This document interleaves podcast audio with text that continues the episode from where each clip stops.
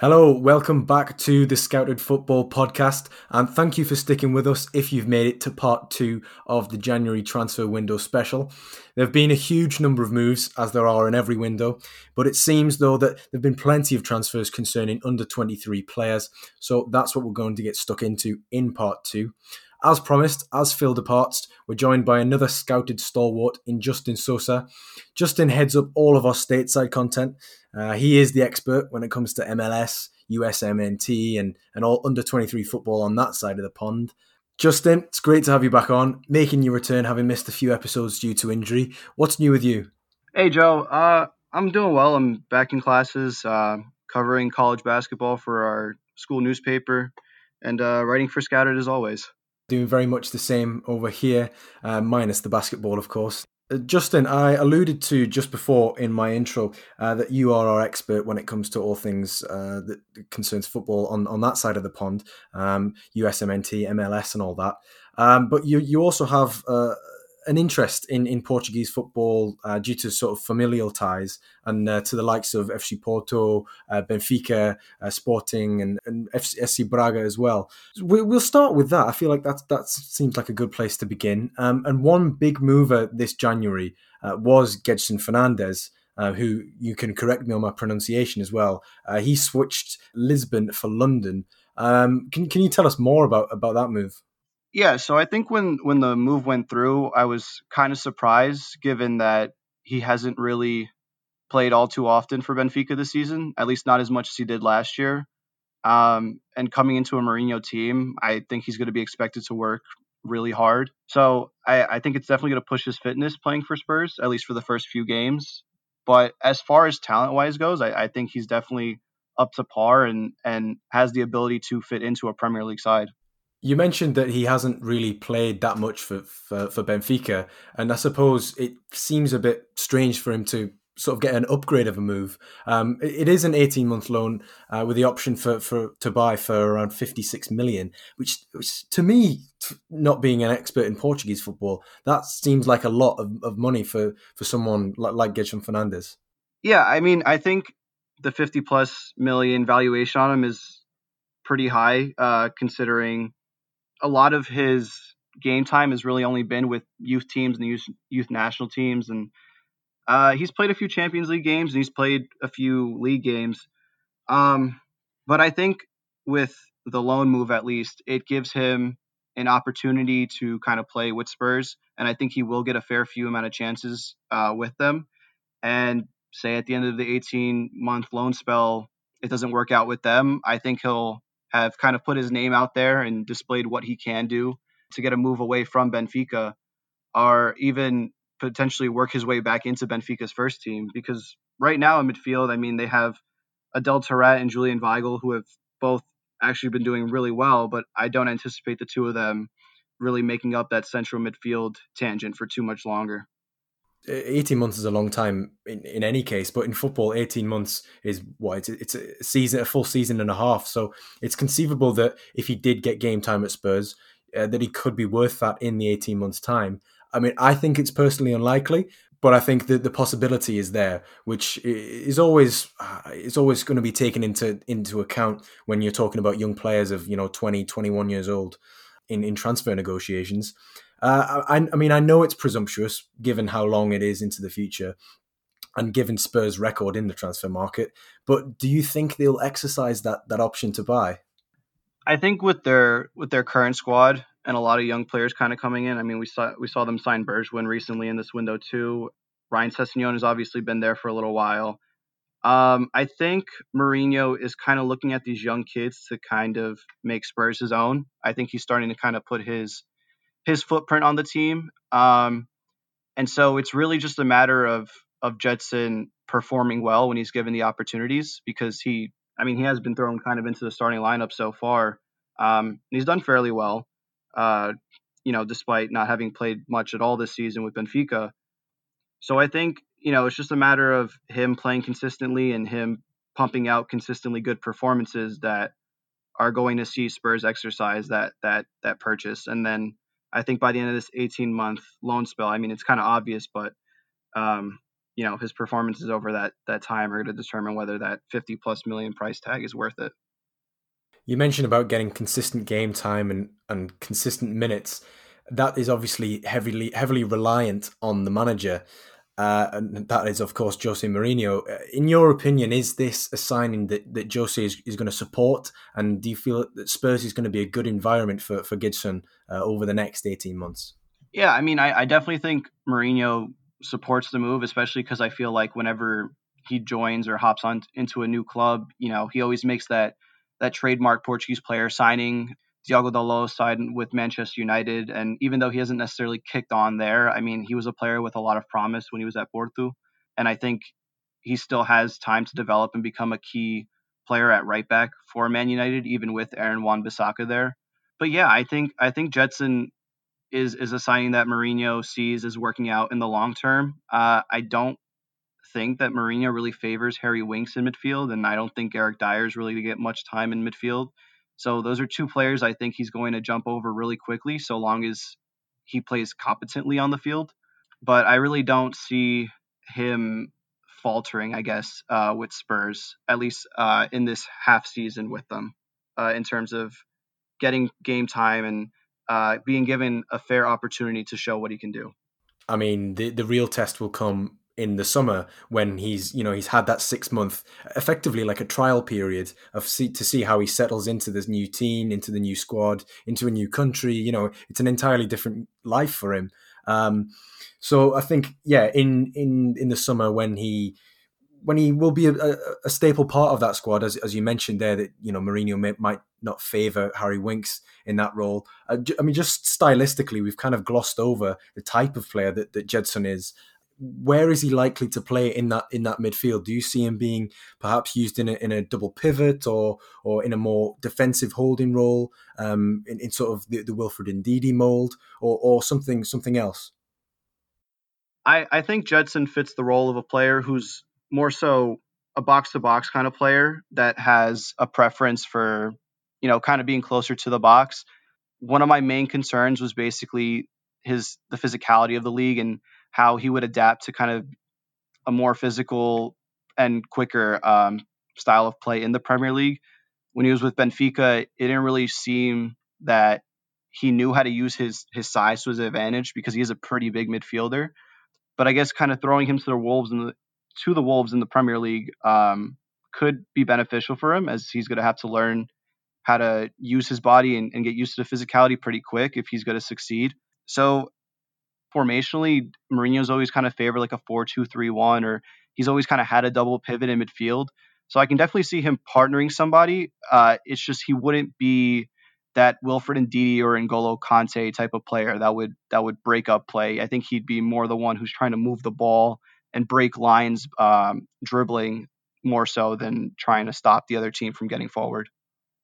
In in your profile of Gedson in uh, volume three of this the Scouted Football Handbook twenty nineteen, um, one of the things that you that you draw attention to is uh, is bulldozer like dribbling, um, which wins an impressive three point six fouls per ninety, uh, which is just a, a little snippet that I've I've taken from there. I suppose that is something that we saw with the likes of Frenkie de Jong in the Eredivisie. Uh, he won a lot of fouls, and you mentioned the the fact that, you know, he has that that box-to-box mentality of, you know, he's going to want to take the ball out and try and make those passes and try and take the ball and with a carry or a dribble or something like that. It's a peculiar one because, you know, Spurs spent so much money on on a player of that type in, in Tanguy Ndombele in, in the summer, uh, and yet, you know, his transition hasn't been perfect, or th- there are other options in the squad who, who can also play there because, you know, the versatility of Giovanni Lo Celso, for example, um, which is perhaps why I thought, you know, Gedson would play a more defensive role. But yeah, just the, the things you were saying there, that kind of alludes to a, a more of an eight rather than rather than a six uh, for definite. I think it kind of alludes to how Mourinho wants his midfielders working hard, and he really wants all of his players working hard. Like I said, if if he gets thrown into these into these games and he develops his his physical aspect of his game and he's able to hold off players um, better than he did in Portugal, then it just makes his game overall more well-rounded. I mean, we could potentially see him and Ndombele both thrown into a double pivot.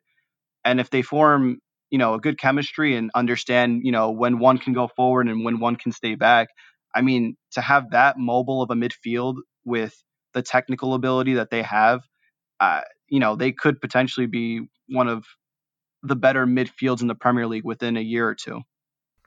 I, I mentioned briefly just before there that uh, Justin profiled uh, Gedson Fernandes in Volume three of the Scouted Football Handbook two thousand nineteen. Uh, but there's another midfielder in uh, that volume, uh, Exequiel Palacios, who has also made a January move. In fact, his move was one that was confirmed uh, before the window opened. Um, the Argentine international swapped uh, Buenos Aires and Club Atlético River Plate for Bayer Leverkusen um, for a fee in the region of twenty million euros, uh, which I feel for, for a player of, of his versatility is a fairly good deal in this market, uh, given his age and, and, and the fact that he had a few years to run on his River Plate deal. Um, in terms of his style, Uh, I think it, it suits the Bundesliga in terms of that he's com- he's combative, but he's also creative and, and and enthusiastic in what he wants to do with the ball, uh, but also in his defensive work as well. Um, we were just talking about Gedson Fernandes there, and Palacios is probably more of a defensive player than than Gedson Fernandes. Um, but on the whole, I think he's probably a, a pretty well-balanced addition, um, someone who can definitely grow into a league leader in a, in a more defensive-minded midfield role. Um, in, in particular, the move to Bayer Leverkusen seems to be one which has been fairly soundly scouted out um, because Julian Baumgartlinger is probably the closest stylistically to, to Palacios at Leverkusen at the moment. Uh, he is thirty-two, uh, so so the club have definitely targeted Palacios uh, as a player who can gradually usurp his role in, in the double pivot that they are currently using there. Um, given that he's only you know he's only twenty-one. And there's definitely uh, room for, for him to grow as a player, to adapt to the country and the league.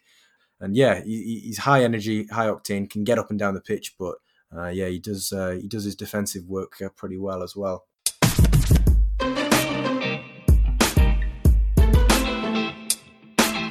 Moving on from the Bundesliga, we're just going to hop over to Serie A. And uh, of course, with Justin, your Portuguese links, you've taken a keen interest in, in the fortunes of Wolverhampton Wanderers uh, over the past couple of seasons. Uh, but it's not one of the Portuguese players that, that I'm going to refer to here, but it's one of the Italian ones. Uh, and it's Patrick Cutrone, uh, who's moved to Fiorentina uh, at the beginning of this transfer window uh, from Wolves um, on an eighteen-month loan, uh, which will eventually become permanent. Uh, just... Initially, what are your what are your thoughts on, on that move, Justin?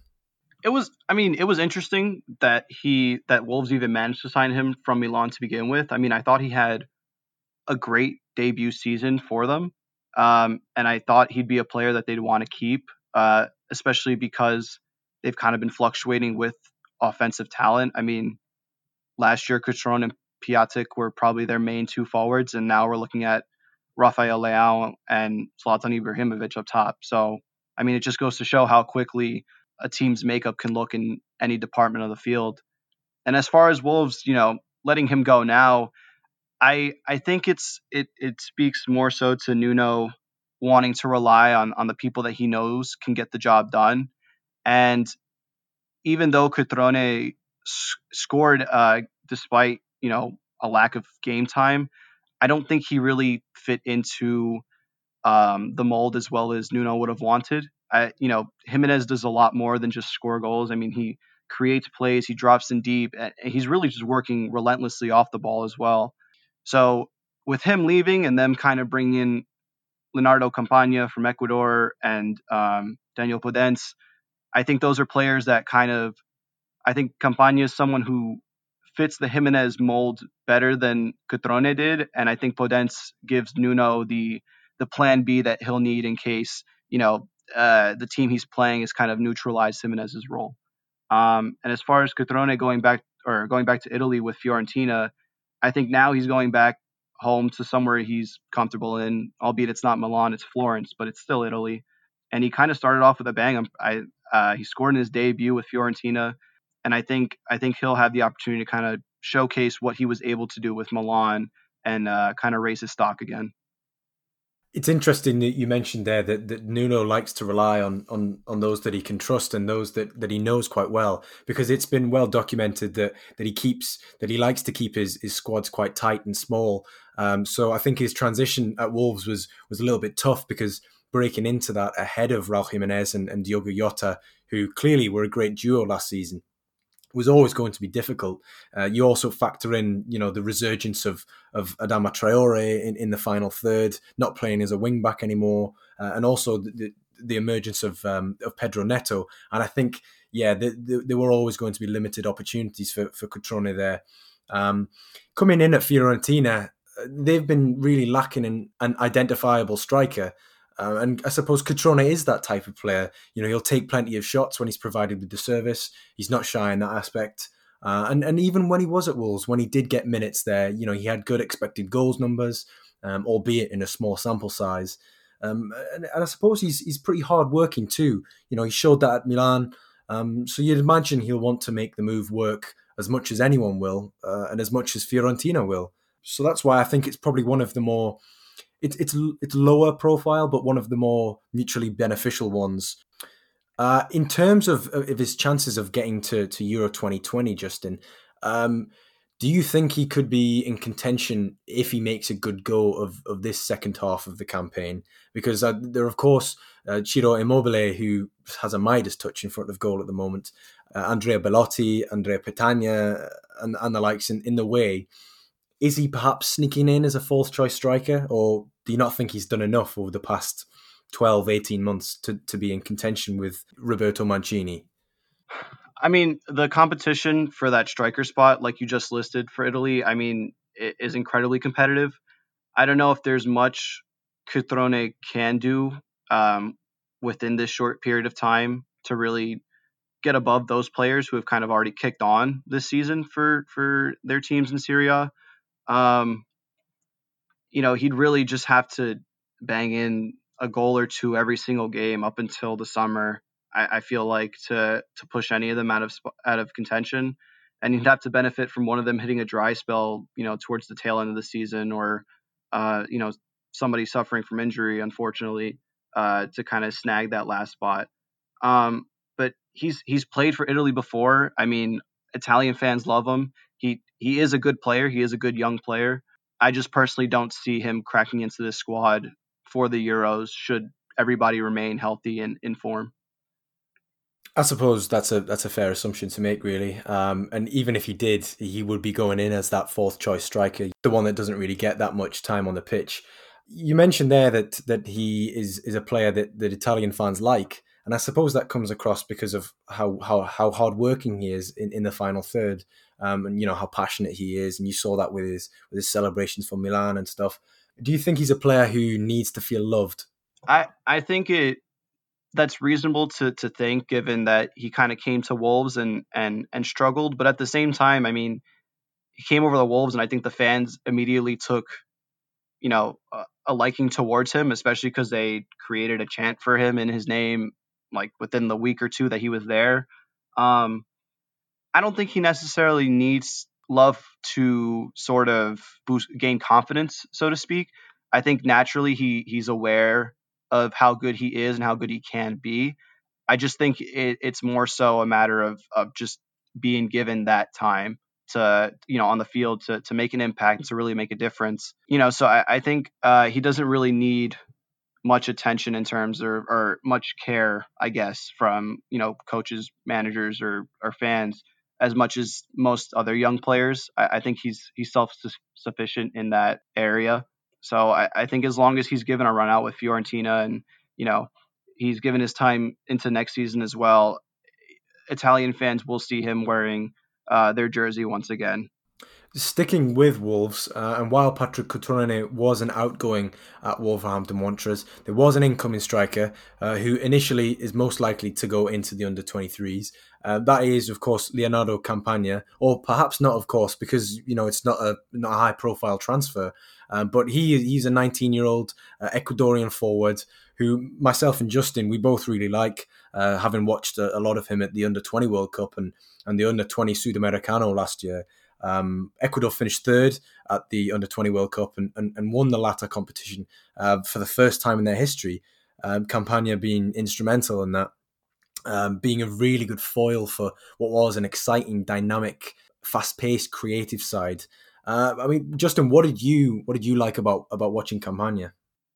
after his transfer uh, into Wolves, I mean, I I kind of just, it clicked with me that it made a lot of sense in terms of the fact that he is a lot like Raul Jimenez in, in that he is capable of scoring goals, but that's not the only thing he's good at doing. He can kind of drop into these little pockets of space and uh, help create plays with his with his wide players and with his ten and with his center midfielders.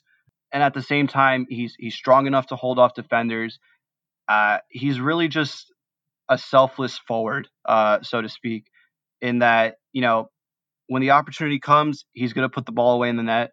Um, but when it's not on, he's not going to force it. He's going to look to kind of give other teammates an opportunity to create something. Um, and so in that respect, I think once he does kind of work his way out of the under twenty-threes into the first team, I think he is looked at as like the long-term replacement for Raul Jimenez. Um, I know there's a lot of big teams kind of looking at him, even though he's he's on the the wrong end of the twenties, I guess, you know, heading into his thirties, um, because he is just a striker who can do it all. So I think in anticipation or just in caution of Jimenez potentially leaving within the next year or two, Wolves have kind of snapped up Campagna and, and are, are kind of um, molding him to kind of take that role after after Jimenez leaves. Yeah, the, the parallels to, to Jimenez are quite telling, and, and I suppose that's not just in terms of, of the pair's stature or appearance. It is in, in the aspects that you mentioned as well, in, in terms of looking to link the play. And, and I suppose that's a similar relationship that he had at the under twenty World Cup with Ecuador, uh, as, as Jimenez and, and Diogo Jota uh, both shared, uh, well, pre- predominantly last season, but but also again this year. How long do you think it would be before we start seeing him being blooded into into this Wolves team, given that uh, Nuno does prefer to keep his squads quite small? Do you think a good amount of under twenty-three football will be enough of a step up from, from Barcelona Guayaquil in, in the Ecuadorian Primera División? Yeah, I mean, I think I think the under twenty-three, in terms of him going into that squad, is just, you know, obviously trying to work him into the team and get him used to how Wolves like to play. Um And in terms of how soon I anticipate him kind of breaking into that first team, uh, I honestly don't project it being that long. I think we could see him make his debut as early as later into the season, depending on how Wolves kind of are in the table. I know they're they're fighting for a Europa League spot and kind of potentially fourth place as well. Um, so I think the earliest we could probably see him is, to, you know, within the last two or three games of this season. Uh, He'll definitely probably be with the first team over the summer. Um, and I definitely anticipate seeing him in the eighteen, or at least given the opportunity to break into the eighteen um, next year. I suppose Nuno's shown uh, faith in, in another nineteen-year-old in, in blood in Pedro Neto, um, and he's played quite a lot recently. So I suppose it's plausible that, you know, if Campagna is is showing the right things in training and, and scoring at under twenty-three level, then yeah, he could conceivably be be playing uh, for Wolves in, in the Premier League Um, towards the back end of this season. But yeah, I suppose it does depend on which competitions Wolves are still fighting for or fighting to qualify for uh, at that stage as well. We obviously just touched there on, on the under twenty World Cup, and I suppose one of the teams that we really liked uh, was Ecuador, headed by Leonardo Campagna. Uh, but probably the, the, the orchestrator of that side uh, was José Cifuentes. He's another who has earned himself a move.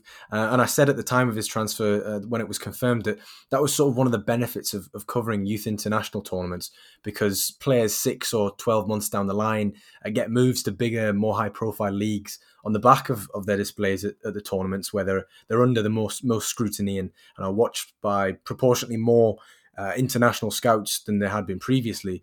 So it's it's encouraging to see. It's, it's, it feels quite rewarding, actually. Um, and I suppose it's particularly true of the of this Ecuadorian team. Justin, I'll, I'll leave this one up to you, but where has jo- uh, José Cifuentes moved to and, and from, and, and do you think it, it's a good move for him? Yeah, I mean, um, he he came over to L A F C and, and M L S, which, you know, like you were saying, it's it's really gratifying to see these young players kind of uh, move on from these youth tournaments and make their way into senior club football and potentially senior national team football.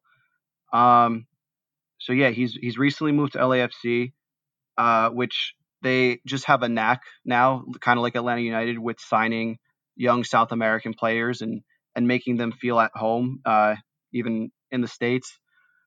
Um, I think his his move into L A F C is is kind of just them adding depth to their squad, because they will be competing uh, in CONCACAF Champions League this year after after winning uh, the Supporters Shield last year. But I I definitely see him kind of fighting for a first team spot as well, and not just really being um, a substitute or, or a player you throw in when your starters need a break. Um, he was he was linked with Celtic relatively soon after, you know, the Under twenty World Cup, and and rightfully so. He's he's he's a really hardworking uh, midfielder. A lot of U S youth national team fans who watch the Under twenty World Cup will know him as the guy who who basically knocked us out of the tournament with an absolute rocket of a of a goal. Um, but he's he's a solid pickup for L A F C, and I'm kind of excited to see him get into action. Yeah, he's a player who's who's very active without the ball, but also quite classy and, and quite good with it in, in possession as well. Um, just touching back on, on, on the links that L A S, L A F C uh, have with uh, South American players, um, why do you think it, M L S is becoming a, a good spot, and in particular L A, uh, is becoming a good spot for, for young South Americans to, to end up? L A itself is is a very uh, populated area in terms of Latino culture, and I just feel like as a franchise coming into M L S, they did so well to kind of cultivate that culture uh, with their club. Um, you know, not only with the Latino community that's that's in L A, but they're bringing in workers who behind the scenes are of Latino descent and are are there kind of to help make these players feel at home. Um, it's it's not just, you know, for lack of a better term, it's not just a bunch of white guys or white women coming into this club and hoping for the best with these players coming in, because the, the objective is really to kind of bring these players in from South America, you know, make them feel at home in a place that isn't their home and offer them a springboard into Europe. And L A F C, as well as Atlanta United and a few other M L S clubs that are starting to follow in suit, have really uh, hit the nail on the head in terms of, um, you know, creating this uh, this culture in the club where players from South America and, and all over can really just come in and, and and adapt really well, and they don't have to worry too much about about the personal effects of moving clubs, or the personal effect that moving clubs can have on a player. I suppose that's always going to be a positive when, you know, there are parallels to, to your home life or where you've just come from, moving to a new place and a new environment. So I suppose it's quite a good initiative um, Uh, that the L A F C and, and that franchise have, have sort of implemented. But yeah, on the whole, uh, José Cifuentes at L A F C joins um, Uruguay's uh, Brian Rodriguez and, and Diogo Palacios of, of Ecuador as well. Um, in the past six to eight months uh, following um, the the uh, Under twenty World Cup in, in two thousand nineteen, um, they were three the three players I've just mentioned. They were all in our team of the tournament uh, at the uh, Under twenty World Cup. Uh, and, and you can see that whole team in, in Volume three of the Scouted Football Handbook two thousand nineteen. Uh, they all have a little scout report in each and a, a small little feature uh, in there. I suppose his transition has been made as, as, as easy as possible off the pitch with, with uh, players around him from, from his own country or similar countries, and, and, and also the staff that you were alluding to. Um, but on the pitch, um, I'm, I'm, I'm led to believe he's, he's picked up a bit of an injury, has he? Yeah, um... He's currently with Ecuador as they're qualifying for um, the Olympics this summer. Um, as far as the extent of the injury, from what I've read, it's it's really just a small muscle tear. It's nothing really serious. Um, he's expected to kind of miss the rest of L A F C's preseason and probably the beginning part of their regular season. Um, but it, it's nothing really too concerning. It's it's not like he, you know, ruptured his A C L or anything. Um, it's just something I think a lot of players experience when they're put through a, a, a bunch of games all at once, um, or within a short period of time. So uh, the earliest he'll probably come back for L A F C is probably April or May. Um, but either way, I mean, he's he's going to come back into this team, and he's really just going to make already what is probably the best team in M L S even better. It's kind of scary too, because even with him being gone, they have players who are just ready to fill in those spots, um, like Edward Atuesta and and newly signed Francisco Ginella. I mean, they're they're just stacked in central midfield with young talent, really. You mentioned Atuesta there. How long do you think it will be before he's before Cifuentes is really challenging Atuesta for that spot that, that he that Atuesta excelled in last season? Or do you think they could play together? Or or what, what is the sort of relationship that, that's going to be happening at, at L A F C in that central midfield? Yeah, so it's actually really interesting because I think the way that Bob Bradley puts out his midfield for L A F C, it's it's Atuesta kind of sitting in that in that deep lying role. He's really a, a deep lying playmaker. Uh, he has Latif Blessing more so playing the destructive playmaker or, or the destructive midfielder, but at the same time, he's in charge of kind of carrying the ball forward. And then he'll have Mark Anthony Kaye, or at times it was Lee Wynn, who kind of pulled the strings in midfield and, and tried to operate as like a, a creative number ten, but not really. They weren't as far forward, I think, as, as you would anticipate a regular number ten to be. So I could see, I, I more so see Cifuentes taking over Blessing's position in, in midfield, um, being allowed to get a little further forward and kind of just being allowed to run over, run all over midfield. It's either break up play or, or um, you know, to kind of make something happen uh, in situations where it looks like play's dead. If he does replace Atuesta, I guess, in that in that deep lying role, I don't think he adds the same creativity as Atuesta, but he doesn't lack, you know, competence in, in making the right pass and, and making, um, you know, the smart pass, so to speak. He's not going to, you know, lose you possession by just hitting a wild ball through the middle of the park and, and hoping it lands to the feet of a, of a winger or a forward. Um, he's he's going to collect the ball. He's going to be composed, and he's just going to get it off to players who are capable of making things happen. Just before you touched on uh, Francisco Ginella, who's also at L A F C. I mean, he is a, a player who, who moved in this January transfer window, as is the theme of uh, this episode. Um, where's he moved from, and, and why is he a, why is he a move of note for, for this window for you? Yeah, so he's he's moved from um, Montevideo Wanderers in, in Uruguay.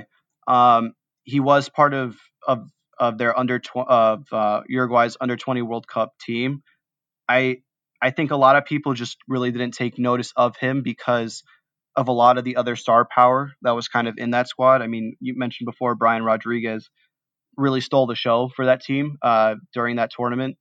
And as far as what he adds to L A F C, I, not that he's, um, you know, not a exciting pickup. I just think in terms of the players that they have right now, if if you were to point at one of them and say, this is a guy who's here for depth, I'd probably say Ginella is that player. Um, I think he would be more likely to replace Atuesta in that deep-lying playmaker role because he is a little bit smarter in terms of being able to pull off those, threading the needle through midfield and kind of finding players in, in pockets of space that other midfielders necessarily couldn't see or pick out with a pass. But at the same time, Bob Bradley loves players who are versatile and can play in multiple positions on the field. Um, and I think he could also fit into the same role as, as Cifuentes and Latif Blessing in that, that midfield role that's just allowed to kind of roam through midfield and, and break up play or, you know, kind of make things happen a little bit further up the field.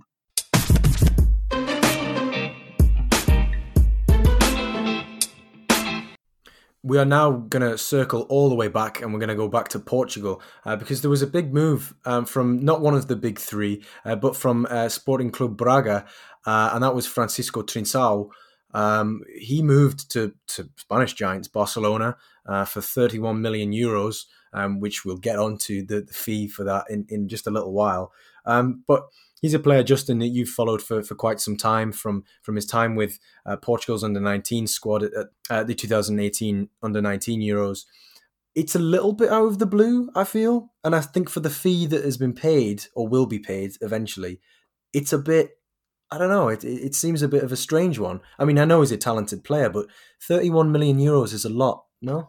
Yeah, I mean, I think when I when I saw the rumors at first, I was, uh, in my mind, I'm thinking, okay, maybe he's he's being looked at by Barcelona, but they're not going to pull the trigger now. I, you know, it's it's way too early, especially because he's only just recently broke into Braga's first team.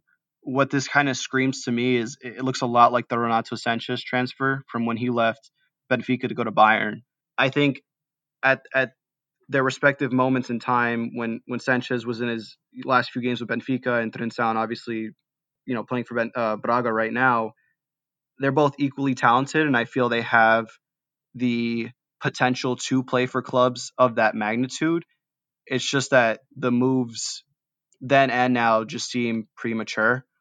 I will say, though, I, I, I rate Trent Sound very highly. I think watching his group of under seventeens and under nineteens and under twenties and so on with Portugal, he just always seemed to stand out to me uh, in that front line, even even with um, João Felipe playing on the other side and kind of breaking through in Benfica's team somewhat this season, not really. I, I just think because Trentão kind of plays for Braga and plays outside of that big three, um, he doesn't get as much attention.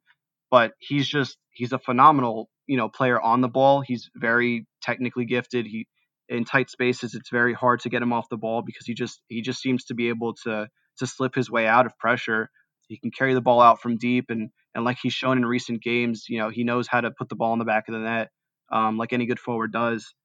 He is uh, staying at, at Braga for the rest of the season um, as part of the deal, which surely will be better for his development given how he's broken through this season and seems to be really comfortable in that environment there. Um, and especially because we've seen the likes of uh, Ricky Puig uh, until now, Jean-Claire Todibo, uh, Carlos Alenia, you know, at Barcelona have to either stick it out in the B team uh, in Puig's case or warm the bench in, in the other two's case. Um, which you'd imagine would be the same story for Trincão if he if he moved there now, and probably will be the case when he moves in summer as well.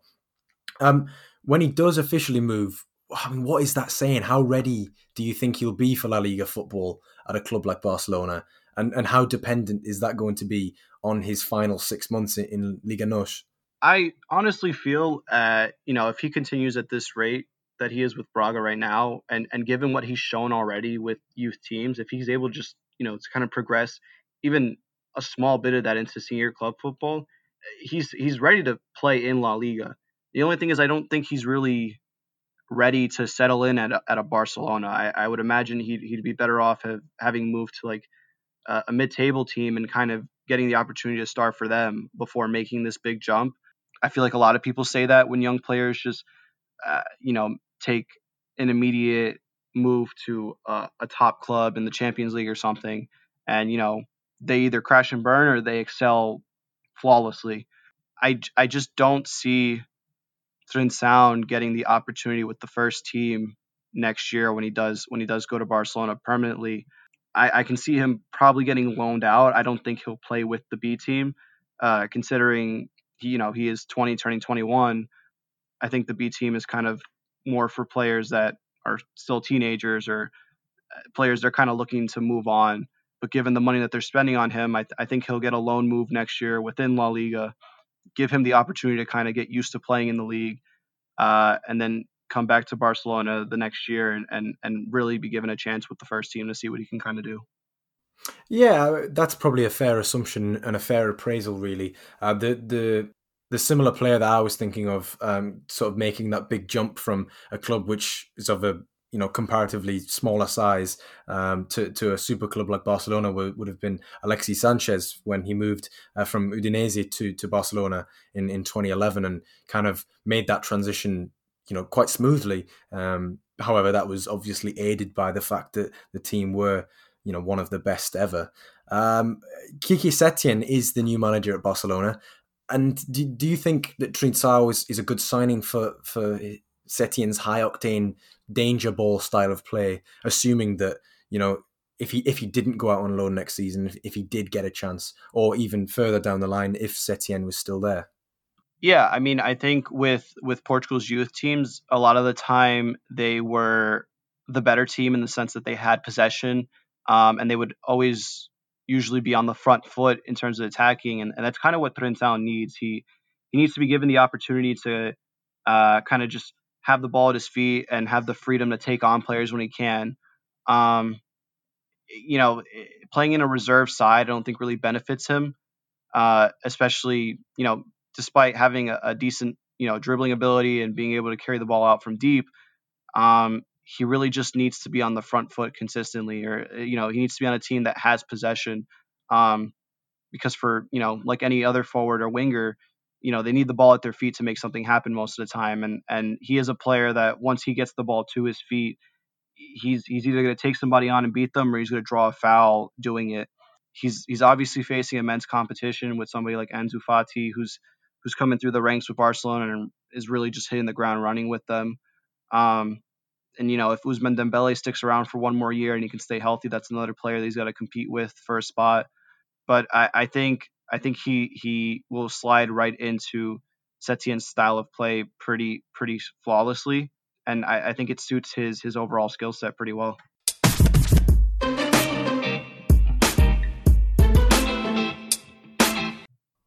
Uh, we reached out to uh, you, our Twitter followers, this week uh, and asked you to to recommend some some transfers to to talk about uh, and, and sort of give our give our appraisal on on how we think they've gone. And um, yeah, we picked out a few of those.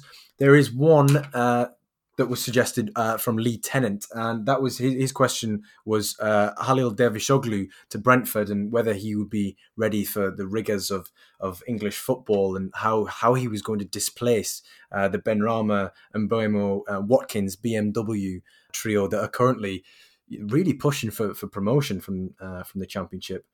Thank you to Lee for, for sending that in. I think, yes, he is definitely going to be a backup option to to that Brentford trio at the moment. His adaptability to to the English game, I think that will only come with time, and I think he he should be afforded patience with that. Um, it was probably intended um, that that a January move was, was important, so that so that he has this six months really to to bed in before the, the summer fire sale of of B M W uh, at Brentford, which I suppose is responsible management. Um, but it is reliant on on Dervishoglu settling. For the time being, he does promise to be a, a, an encouraging backup option. Um, but yes, he does look to be firmly a backup option uh, coming in from from Sparta Rotterdam, uh, and and I, I don't expect him to to displace the Benrahma and Boemo Watkins trio uh, at, at Brentford uh, at the moment. But the real expert on, on Halil Dervishoglu is our is our good friend Lou Davies, um, and his profile in, in volume four of the uh, Scouted Football Handbook. There's a little snippet in there which I think is quite encouraging for, for fans of attacking football, but also fans of Brentford, uh, in that to to get the best out of Dervishoglu at his current stage of development, he probably needs to be utilised as a creative attacker within a unit that promotes positional fluidity and fluent interplay. Uh, which I suppose is something that Brentford's current attacking setup promotes. So yeah, they, having having seen only bits of, of Dervishoglu at Sparta Rotterdam, yes, he's an excellent dribbler. That is plain to see, and yes, he is slight at the moment. But I suppose you could say that with a, with plenty of of uh, wingers who, who've come to, to England and cut their teeth in the Championship before, you know, going on to bigger and better things. So I think with Dervishoglu, it's just a matter of time, given the time to. to to develop, the time to adjust, and uh, yeah, he should be a, a shoe-in for, for for coming into Brentford's uh, setup and Brentford's front three when one of the B M W trio moves on.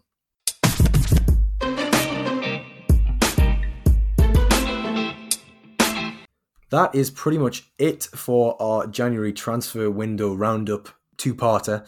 Thoroughly enjoyed doing it. I mean, there's been so many transfers to, to cover and so many transfers to sort of give a bit of analysis on. And I suppose the exciting thing now is to see how these players develop at their new clubs and and whether the loan deals work out, the ones with the options to buy, the ones with the obligations to buy. And I suppose, you know, the bigger moves that, that we touched on in, in the previous episodes, you know, the Dani Olmos and Erling Haaland, whether they will continue to to be, you know, excellent young players in a new environment. Um, I think we know the answer to that one with Erling Haaland, though. Uh, Justin, as ever, thanks very much for your expertise and your insight uh, and your analysis on on all things M L S, L A F C, uh, Portuguese football, uh, and all the players that we've discussed uh, today. Thank you very much for that. And yeah, I'm looking forward to having you on again.